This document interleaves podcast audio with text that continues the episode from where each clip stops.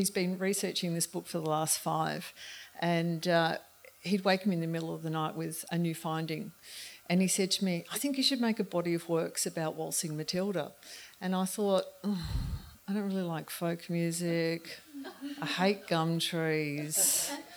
I don't like realism. You know, how do I make Waltzing Matilda a story that um, is that says something about me, or you know, the way that I work, and how do I make it about the story and, and, and the research that he's done. So I really I thought about it for a really long time. I looked at the way that other people have portrayed Waltzing Matilda and I decided to incorporate it into my character Yolo Man. So I thought I'd give you a little bit of a background of Yolo Man. Um, where did he come from and what does YOLO mean? And for people that don't know, YOLO is a social media term meaning you only live once. And, and I think it, it's a great edict to live by. And, um, and I'm sure Banjo Paterson lived that kind of life. Anyway, so YOLO Man um, really started with my Luna Park mosaics. I don't know if you're familiar with them, but I had a four year commission at Luna Park um, and it was to commemorate the 100th anniversary. So when I was making these um, figures, the heads were often really big, and I and just before I'd screw them up on the wall, I'd get people to take photos of me, and um, some of the the heads were kind of getting bigger and bigger and bigger until there was just me with some legs underneath. So my Yolo Man character grew out of that. I didn't bother about bodies. I just started adding just a head and legs. So these are some of the Luna Park heads, and this is the finished building. It was a um, yeah four year commission for the centenary of Luna Park, and there's another view of it. So um, a lot of my characters kind of are, you know, Benjamin talked before about storytelling. We, I've always used storytelling or narration as part of my work. And all of the characters on Luna Park are people in the family or people that I know, my friends, etc., um, all personified as, and, and Benjamin's the, um, the guy with the, the, the genie there. Um, so Yolo Man, it, Yolo Man kind of um, grew as a character in my body of works, and and also um, this is my dog Larry Latrobe, which um, lives now in front of the town hall. It's been in the city square for 26 years, um, and he's you know kind of a popular little character in Melbourne. And I've combined Yolo Man with Larry, so I sort of have avatars, I guess, in order to to tell my stories. And I have another character called Mr. Hanky Panky, um, which I just did a series called Mr. Hanky Panky and His Seven Deadly Sins. So YOLO Man, Mr. Hanky Panky, and Larry are three of my avatars. And he's Larry and YOLO Man. Um, in 2015, I had my first solo show in Chicago, and uh, I've been I teach in Chicago every year for a week. Part of um, a, an accredited course at the Chicago Mosaic School, and um, and I've had a few exhibitions there. I've actually got another exhibition there in October, and I did a, a, series called YOLO Man and His Apocalyptic Alphabet, and it was looking at the way that, uh, or looking at apocalyptic images from my travels. Um, I've travelled a lot with my work, and uh, and combining it with YOLO Man. So YOLO Man and the Enchanted Fish, uh, so Yolo Man was my character, and the figure that he holds aloft are characters from apocalyptic images throughout the ages. So he's a mosaic version of that drawing. Yolo Man and the men scorpions. This was an alphabet with 26 pieces. So there were 26 drawings that, that became an alphabet and mosaics that accompanied them. Yolo Man and the man scorpion as a mosaic.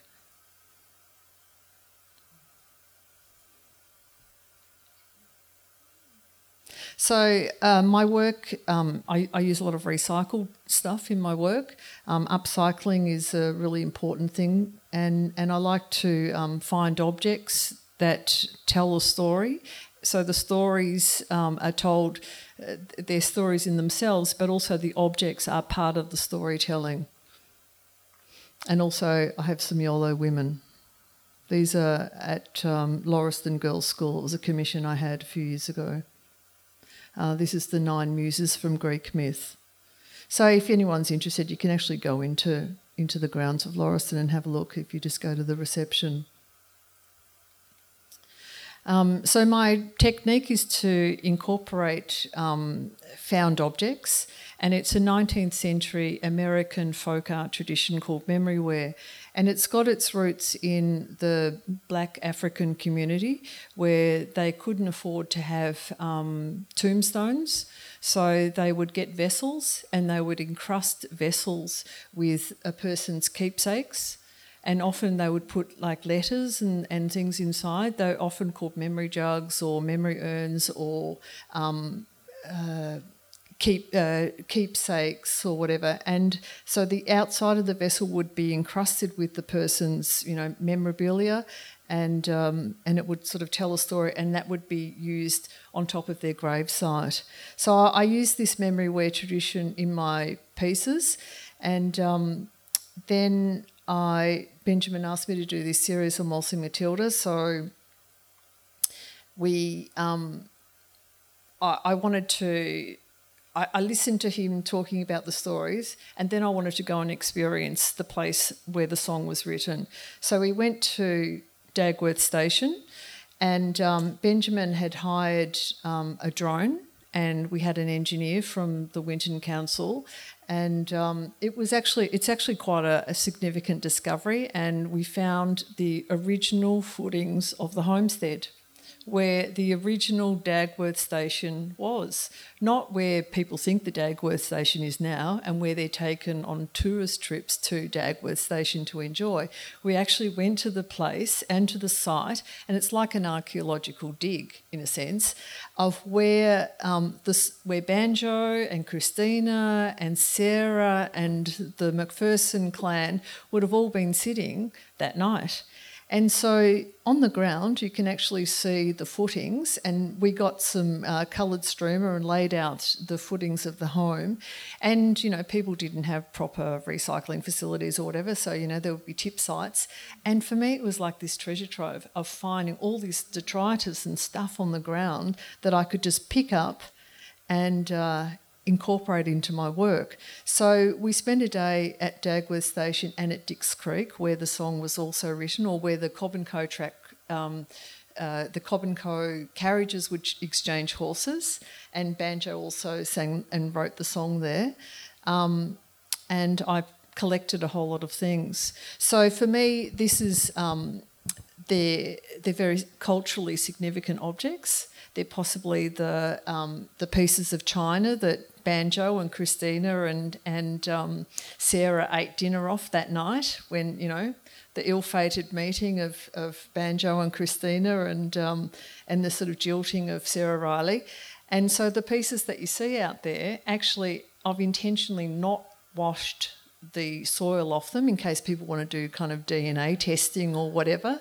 Um, I've, I've not cut most of the china. So the pieces that are cut into circles are obviously newer pieces of china or, or china from, from somewhere else. All the other pieces are actually as I found them on the ground and I've pieced them all together. And there's pieces that I found from um, the blacksmith shop or, or the you know the stables where they would have um, shod the horses, etc. Um, we also went to Kynuna, um, which was another uh, town, sort of not not that far from Winton, really, is it?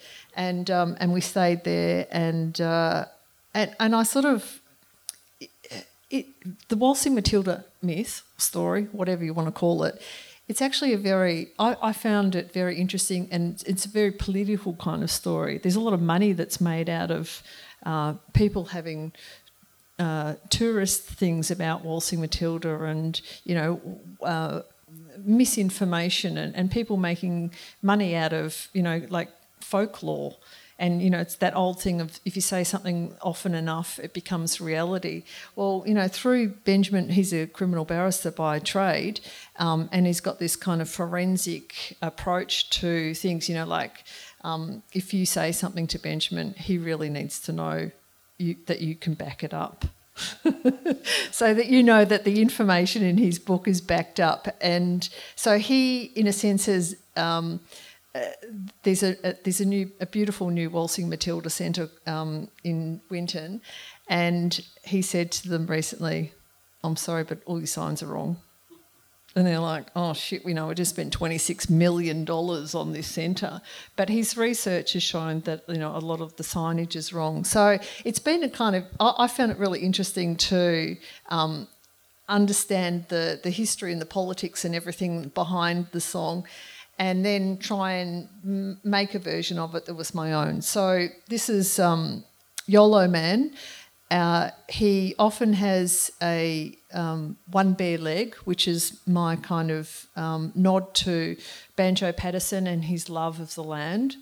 Um, so he has one one leg in, in the city and one leg on the land. He preferred to be on the land, and all of them have got um, this sort of painted, rough like like the uh, the riverbeds and so forth that we would see on our travels. So this is at Combo Creek, the waterhole where the song was written, and you sort of walk towards it. And this is a causeway that was made by Chinese. Um, labourers in the 1890s, and for me it was very mosaic like, and I loved looking at this kind of imagery.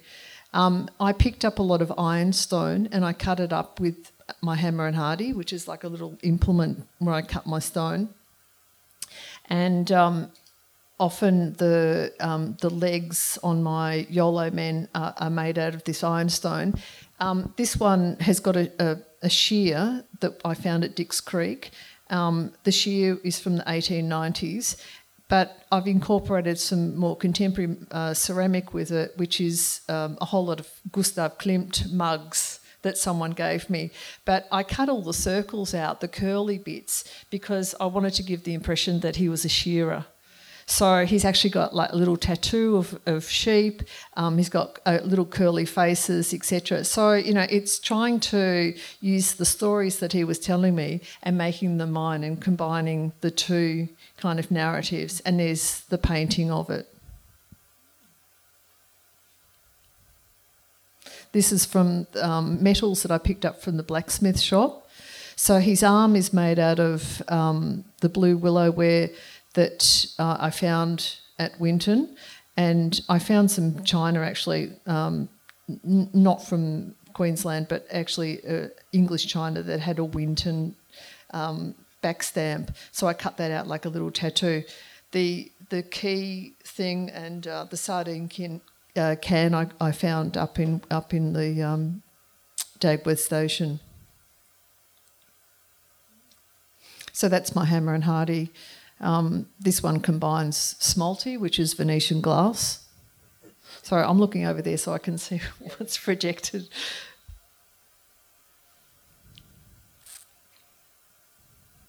Uh, this one's Yolo Man waiting for his billy to boil, and the the lid from the billy I found uh, at Winton or, at Dagworth Station, and all of his face is made out of shards that that I found and pieced together, and I didn't cut any of those.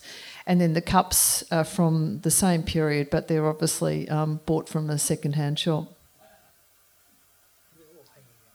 They're, all of these pieces are outside here.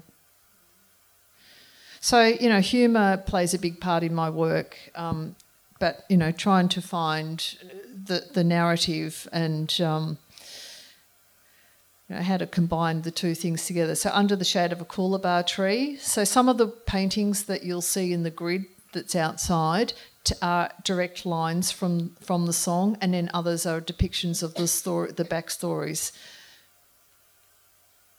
So, this is Yolo Man with waltzing his Matilda or his bedroll.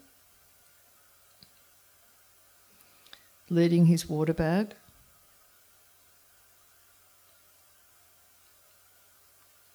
This is him singing uh, Craigielea. So this one, he's got the tartan, the Paterson tartan, on one leg. He's got the ironstone on the other, and um, this is the troopers one, two, three.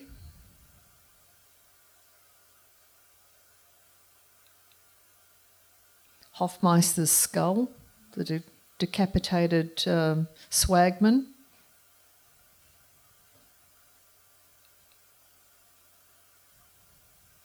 the one in the middle actually has got um, photocopied pages from the coronial inquest of uh, of Hoffmeister.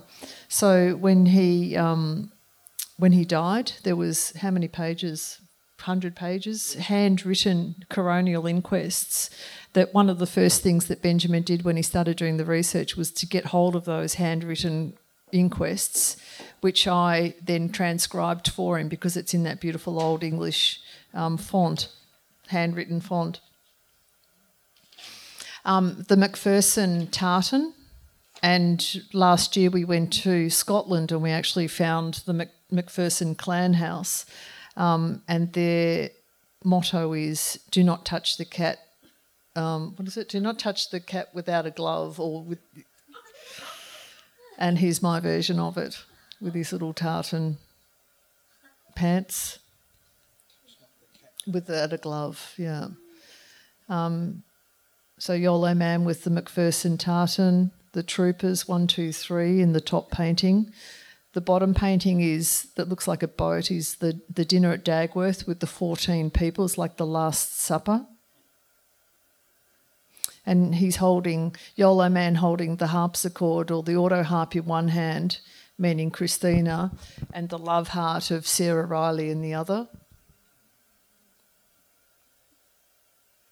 and the other two are paintings of the Macpherson crest.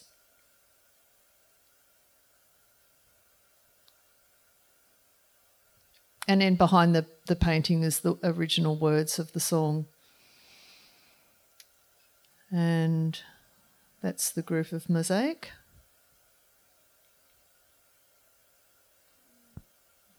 So each one of the paintings either tells a story from the a line of the song or one of the backstories. And that's my whole presentation. And I think Benjamin now would like you to sing.